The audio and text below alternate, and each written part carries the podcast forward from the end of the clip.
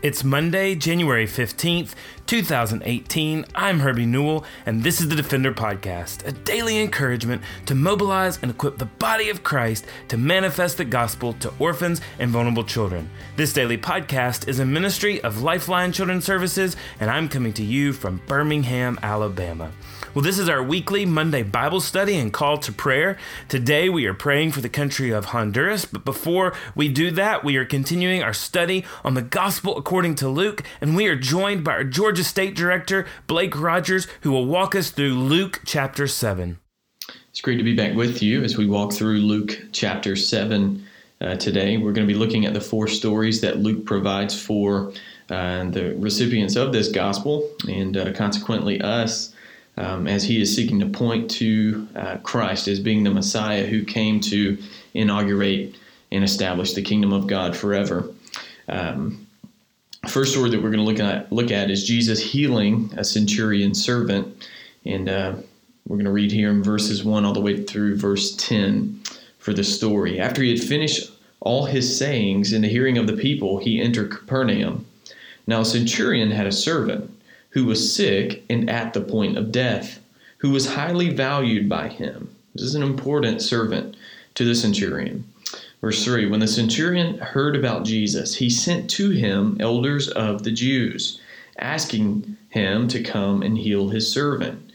Now, you see, the centurions largely represented uh, to the Jewish people the uh, enemy of God. I mean, they basically embodied the enemy of God. Obviously, they're established there by a Roman government to oversee um, a political power, a political reign. Uh, in what uh, was deemed to be Jewish territory, and so they didn't always have the best relationship here.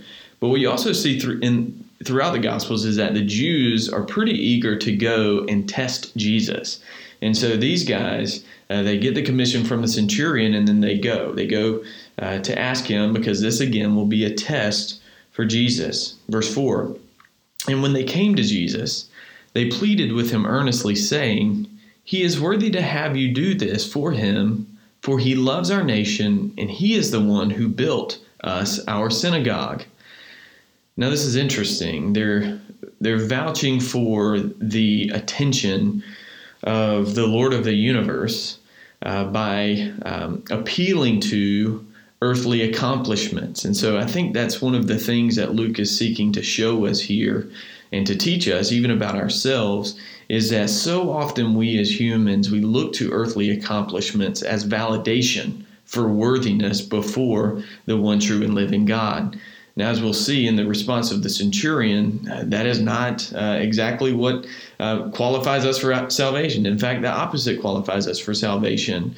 Uh, being sick and being uh, wounded and being broken and being in, in our unrighteousness and recognizing our unrighteousness is actually a thing that qualifies us for the attention of the Messiah.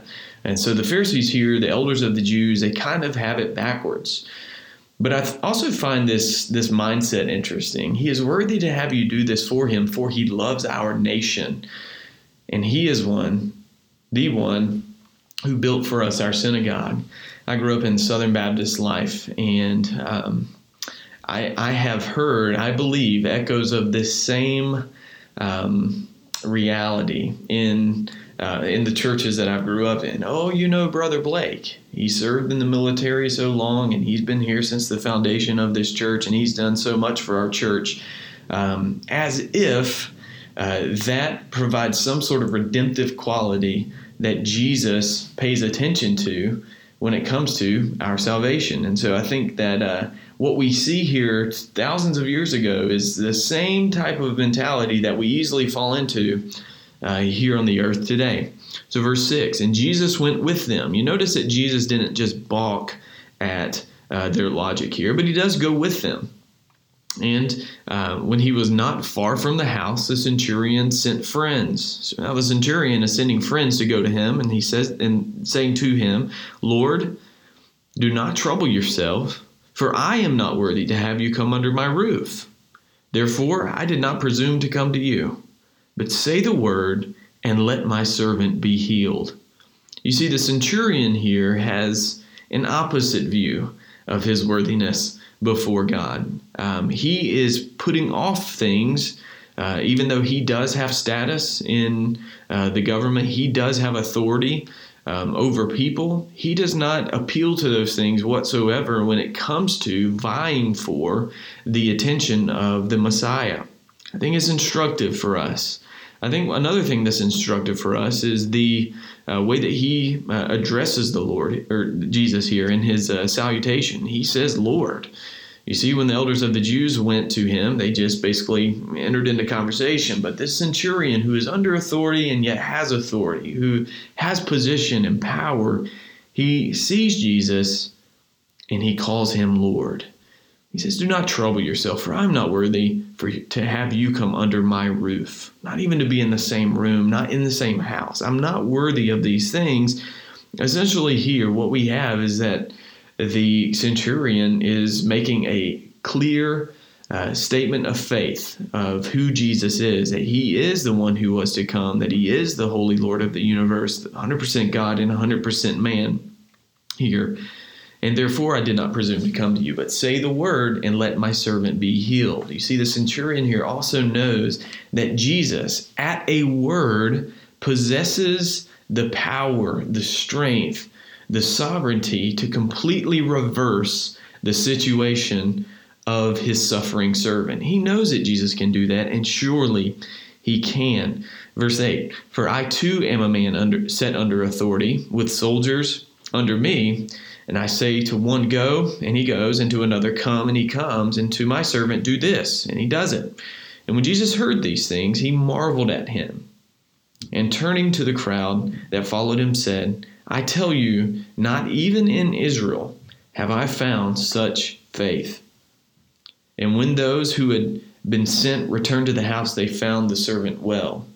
What we have unfolding here is the uh, centurion basically explaining like I in the same way that I tell one of my servants or one of the people under my authority to go and they go you Jesus have the same authority over all of the cosmos.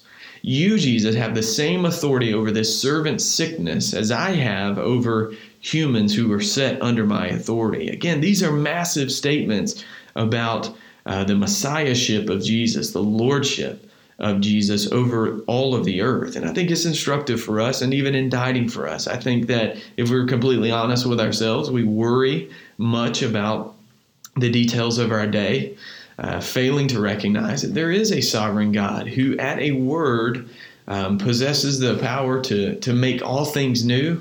Um, and um, that is the God that we serve and we love. And so it's there's great encouragement uh, in this here in verse 9, when Jesus heard these statements from the centurion, he marvels at his faith. You know, Jesus is the founder and perfecter of our faith, and yet he marvels at this man's faith. You see, it is not earthly accomplishment that gives us any foothold before God. It is faith alone uh, that that Jesus is concerned about. He's concerned about your faith. He's concerned about my faith. And He wants us to place our faith and trust in Him. And again, um, what happens? Well, the man is healed. Jesus not only marvels at his faith, he not only commends this man, but he actually does what the guy asks. He shows his full sovereignty over uh, the cosmos and over this man's sickness. And when they returned, the servant was well. Now, the thing that we hear echoed here is uh, a new world order. Okay, and, and Luke is going to use these next three stories that we're going to highlight just briefly to tell us, to communicate that in Jesus a new day has come. In Jesus a new day has come. And we see this in Jesus raising a widow's son. Now, basically, as this story goes, um, there's there is a widow um, who has her only son who um, has died, and Jesus again at a word says, Arise, and the young man rose from the dead. Again, Jesus here is speaking into brokenness. He's speaking directly at the uh, effect of sin, death itself, the thing that reminds us so clearly that things are not right in the world. When we go to a funeral, when we have a family member die, and we've all been there and done that, or a friend, um, we have this unsettledness in our souls as you sit there and you look upon um, a deceased body that something isn't right in the world. And it's true. Things aren't right in the world, but at a word, Jesus has the power to redeem, restore, and reverse the curse and the effects of the curse uh, on the earth. And that is what Luke wants us to know uh, from this story. Then Luke points us to Jesus um, uh, reporting back to messengers of John the Baptist. Now, John the Baptist was the one who came proclaiming that the kingdom was at hand and that people should repent, that the kingdom was at hand in Jesus, and uh, that the hour has come. And Jesus here, or John the Baptist, he sends messengers to see if Jesus is the Messiah. And Jesus, in response to their request, he, in verse 21, does this. In that hour, he healed many people of diseases and plagues and evil spirits. And on many who were blind, he bestowed sight. And he says in verse 22, and he answered them, Go and tell John what you have seen and heard. The blind receive sight, the lame walk, lepers are cleansed, and the deaf hear. The dead are raised up, the poor the poor have good news to preach to them. And blessed is the one who is not offended by me. Again, what Jesus is doing here is he is showing that at his arrival there is a new world order that he in his in his life uh, that he is living, he is making all things new. He is signaling something to us uh, through that. And we finally have come to a story of Jesus forgiving a sinful woman. Now, this woman, verse 37 tells us she was a woman of the city who was a sinner, which is largely a euphemism for her being a prostitute. And um, she basically she came to Jesus as he was reclining at the table. And um, how the story unfolds is that as she's reclining, as Jesus is reclining at the table, she comes in, she she cleanses his feet, which are just you know your feet are just in general are generally going to be nasty. But in this day and age when sewage spills into the street and when there's mud and dirt you know the last thing you want to touch is feet. And the response of the sinner is that she goes and she washes his nasty feet with her hair. This at the onset seems bizarre but in her heart she recognizes that this is no ordinary man that this is the lord of the universe sitting here. In the very um, the very uh, least of the things that I could do, the, even the worst of the things that I could do, is a great thing of service to the king. And she goes and she cleanses his feet with her hair and her tears, and with an alabaster flask, she anoints his his uh, his feet uh, with ointment. And it's a great cost. It's a great um, it is a great um, cost to her, a sacrifice. When the end of this story, after he tells a little parable to the Pharisee who, um, or yeah, to the Pharisee, he basically tells him a story to teach them that you know to whom much you know people who are forgiven much love much, and this woman has loved, and then he concludes that story by saying, "Your faith has saved you." Speaking to the woman, go in peace. Now, again, it wasn't this woman's background, it wasn't her earthly accomplishments, it wasn't even the things that she had done, um, you know, that, that were publicly known that disqualified her. He doesn't focus on those things. What he focuses on is her faith. Her faith here is demonstrated uh, by her love for Jesus, also demonstrated by the fact that she would go to such costly measures to serve him in such a way as to even clean his feet. She is demonstrating great faith here um, and great love for Jesus. And it is her faith that has saved her. You know, we as we as humans, we so often get caught up into looking at things of an earthly kingdom. We measure a person's quality by his or her contribution to things at an earthly level. Well, Jesus is entering a, a new world order. And scholars and, com- and commentators uh, tell us, uh, they kind of sum up this new world order that Jesus is inaugurating here um, with the term inaugurated eschatology. Now, eschatology is a big fancy word. Um, which can uh, refer to how the how the end times will take place, but here it's referring to um, the definitive answer for the prophecies of old. You know, the whole, whole Old Testament points forward to Jesus, and there's prophecy after prophecy after prophecy that point to a Messiah who would come and who would wipe away every tear from our eyes, and death will be no more, and he will restore that which was lost after the fall.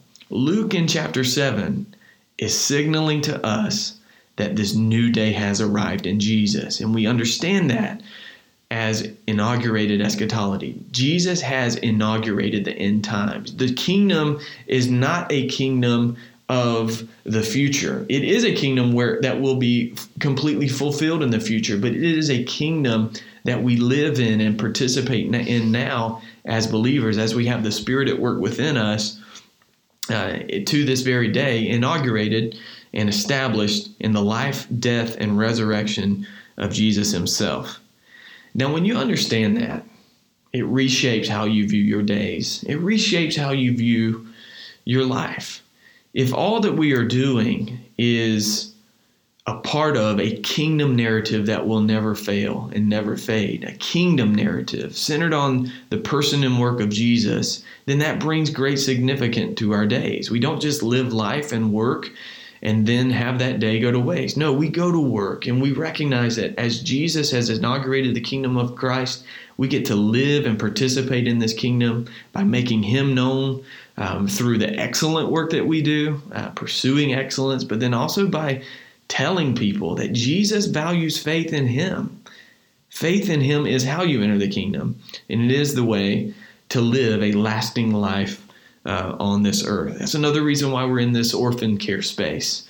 Um, Jesus cares for orphans, and and um, we care for orphans because the kingdom of Christ is at hand. The kingdom of Christ is here. It is now, and we have the Spirit at work within us as believers, gospel power to bring lasting measuring measures of of grace, of mercy, and ultimately we have the capacity to bring the gospel to the nations and to orphans through our work. This is a kingdom endeavor that we're in, and we're reminded of it in Luke. And it's my encouragement to you that you jump right in with us. In conclusion, I'm going to read from Hebrews uh, chapter 1, verse 1 and 2. Long ago, at many times in many ways, God spoke to our fathers by the prophets. But in these last days, speaking the days of of, of now, even. He has spoken to us by his Son, whom he appointed the heir of all things, and through whom he also created the world. Thanks for being with us. Well, thank you, Blake. And like we said this week, we are praying for the country of Honduras. And so here are some ways that you can be joining our team as we pray for Honduras. First, pray for all the children in the care of DINAF, who is the central authority. Pray that those children would come to know Christ and ultimately know their value that can be found only in Christ alone. Pray that we can find missional minded families for the children that are waiting for families in Honduras. Pray for the transitions that will take place in the government due to the recent presidential elections in Honduras. Also, pray that we will build stronger relationships with individuals who work in DINAF or DINAF. Pray for DINAF as they implement these new adoption laws and, and new policies. Pray that they will benefit the children of Honduras and that they will see the, the urgency of caring for children and placing them in forever families. Pray ultimately for a society as they are struggling with violence and, and gang warfare and, and drug trafficking and human trafficking. Pray that the people of Honduras would, would not find hope in crime, but find hope in the gospel of Jesus Christ. Pray for the judges that are making decisions that impact adoption and ultimately impact orphans and, and children. Pray as they make rulings that, that they will choose to do what is right and that they will do it in a timely manner on behalf of these children that are waiting. Pray for children also also just to be reunified with their birth families if they're lost or if poverty is the only thing that's keeping them apart. Pray that, that they would be properly declared abandoned if they need to be so that they can be adopted. Uh, pray for our team, Carmen and Livio, that are on the ground, our attorney and our representative. Pray for wisdom for them and creativity and endurance as they go to the central authority and the courts weekly to advocate for families. Pray that they would build good relationships as they work alongside of the central authority and, and pray for the families who are in process because it's a long, hard, arduous process. And pray for that they would be patient. Pray that their hearts would be steadfast, and pray that their emotions uh, would be uh, uh, just garnished and and and and overflowed by the Lord. Pray that our second family, uh, we uh, just pray for them because they've just recently finalized their adoption and they're coming home soon. So pray for them as they start that transition and praise for our families in process now. We're, we're thankful for their passion and their dedication to the culture and, and the country of Honduras and pray that they would just have endurance and patience with the program. And then pray for our total team, for Carmen, for Livio, for uh, Big Daddy, Josh Caldwell, for Beth, and for Farah. And pray that the Lord would give each of them wisdom and discernment in navigating the program and making those decisions and ultimately in supporting those families. So let's pray. Father, we just thank you so much for the opportunity to work in the country of Honduras. And Lord, for all the work that has been put into starting this program and, and continuing this program. And Lord, we pray for open doors for unadopted. We pray for these families that are waiting. We pray for these families who finalize their adoptions, that they would be able to walk through the gospel and disciple their children where they are. We pray for this country uh, that they would turn away from crime and turn away from drugs and turn away from trafficking and turn to the one who loves their soul more than anything else, Christ Jesus. Lord, we pray for the country of Honduras and pray for opportunities to show your gospel to orphans, widows, and vulnerable children. In Christ's name we pray. Amen. Well, thanks for listening to the Defender Podcast. For more information or to connect with me, please visit herbienewell.com. To partner with Lifeline, visit lifelinechild.org. Follow us on Twitter, Instagram, or Facebook by searching for Lifeline Child. You can email us directly at info at lifelinechild.org. Beloved, will you allow God to use the gospel through you to impact the life of a child? Please contact us because we are here to defend the fatherless. We'll see you again tomorrow for the Defender Podcast.